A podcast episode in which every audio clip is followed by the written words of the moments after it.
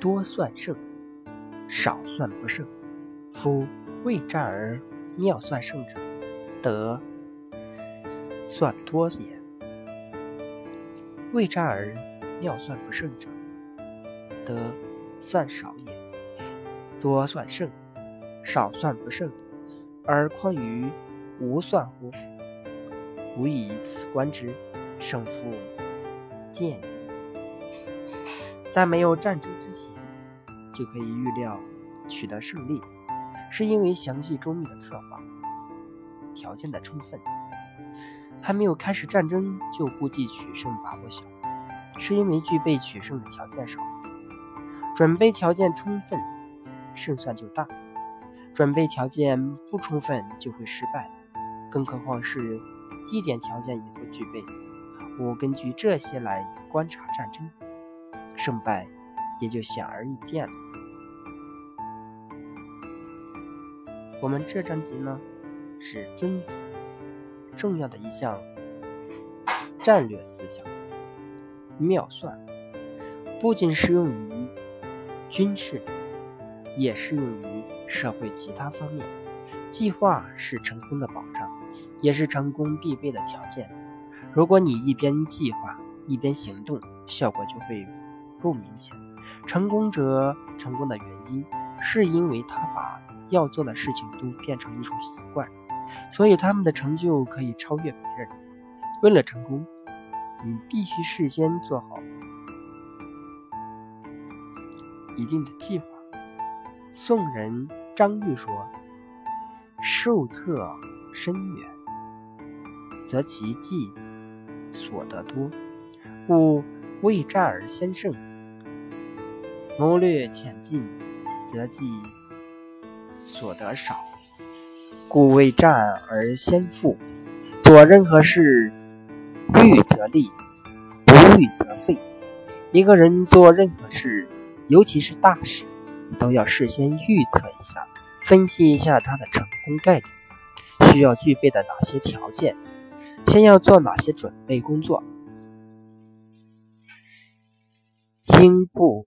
造反的消息传到长安，刘邦认为封贺举报有功，便将他释放，还封他做了将军。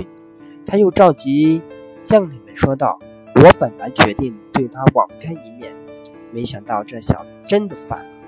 枉我封他为王，赐他疆土。我宣布御驾亲征，亲自斩杀英布。”夏侯婴向刘邦推荐了门客薛公。到了大殿，刘邦问计薛公，薛公回答道：“英布造反不值得奇怪。假使英布计出上策，山东地区就不归汉所有；计出中策，谁胜谁败很难说；计出下策，陛下就可以安枕无忧。”刘邦问：“什么是上策？”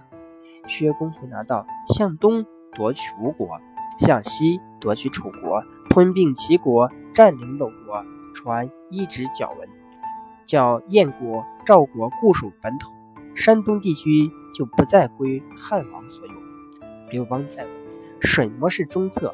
薛公回答：“向东攻占吴国，向西攻占楚国，吞并韩国，占领魏国，占有敖鱼的粮食，封锁城防的要道，谁胜谁败就很难预料了。”刘邦问道。什么是下策？薛公回答道：“向东夺取吴国，向西夺取下蔡，把辎重财宝迁到越国，自己跑到长沙，陛下就可以安枕无忧，汉朝就没事儿。”刘邦说：“你认为英布将会选择哪种计策呢？”薛公回答说：“选择下策。”刘邦问道：“他为什么放弃上策、中策而选择下策呢？”请先生明言。薛公说：“英布本是原先骊山行头，自己奋力做到万乘之众，这都是为了自身的富贵，而不顾及当今百姓，不会为子孙后代考虑。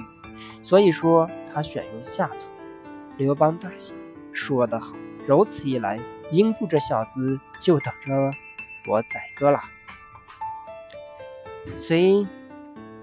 赐封薛公为千户侯，册封皇子刘展为淮南王。